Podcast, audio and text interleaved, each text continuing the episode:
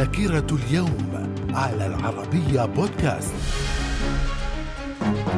أهلا بكم مستمعينا الكرام ومن ذاكرة هذا اليوم الثامن من أغسطس من العام 1786 وصول الرحالة جان بالما إلى قمة جبال الألب. وفي العام 1815 نابليون بونابرت يغادر فرنسا إلى منفاه في سانت هيلينا إحدى الجزر النائية في المحيط الأطلسي والتي ظل بها حتى وفاته عام 1821 في العام 1940 بدأت معركة بريطانيا أثناء الحرب العالمية الثانية بهدف احتلالها من قبل قوات النازي. وفي العام 1942 رئيس وزراء المملكة المتحدة وينستون تشرشل يصدر قرارا بتعيين الجنرال برنارد مونتغومري قائدا للجيش الثامن. من الذاكرة. في العام 1945 الاتحاد السوفيتي يعلن الحرب على اليابان ويقوم بغزو منشوريا في نهاية الحرب العالمية الثانية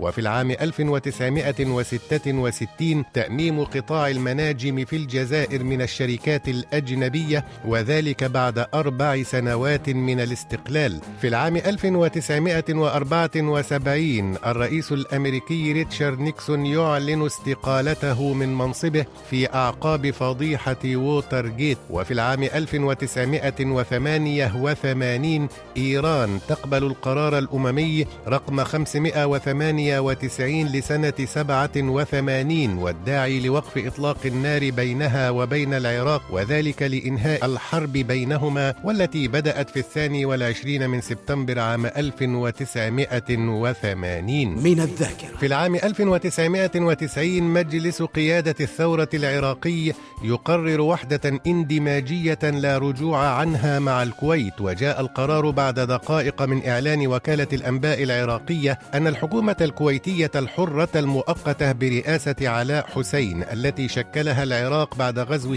للكويت طلبت من العراق تحقيق وحدة اندماجية بين البلدين وحل جمهورية الكويت. من الذاكرة. في العام 2001 طلاق نجمة هوليود الأسترالية نيكول كيدمان والنجم الأمريكي توم كروز. من الذاكرة. من مواليد هذا اليوم الثامن من أغسطس من العام 1925 علي عزت بيجوفيتش رئيس البوسنة والهرسك الأسبق. وفي العام 1959 ولدت موزة المسند زوجة أمير قطر السابق الشيخ حمد بن خليفة آل ثاني من الذاكرة. ومن وفيات هذا اليوم الثامن من أغسطس من العام 1002 محمد ابن أبي عامر مؤسس الدولة العامرية في الأندلس وفي العام 2005 توفي أحمد ديدات الداعية الإسلامي الهندي الجنوب أفريقي.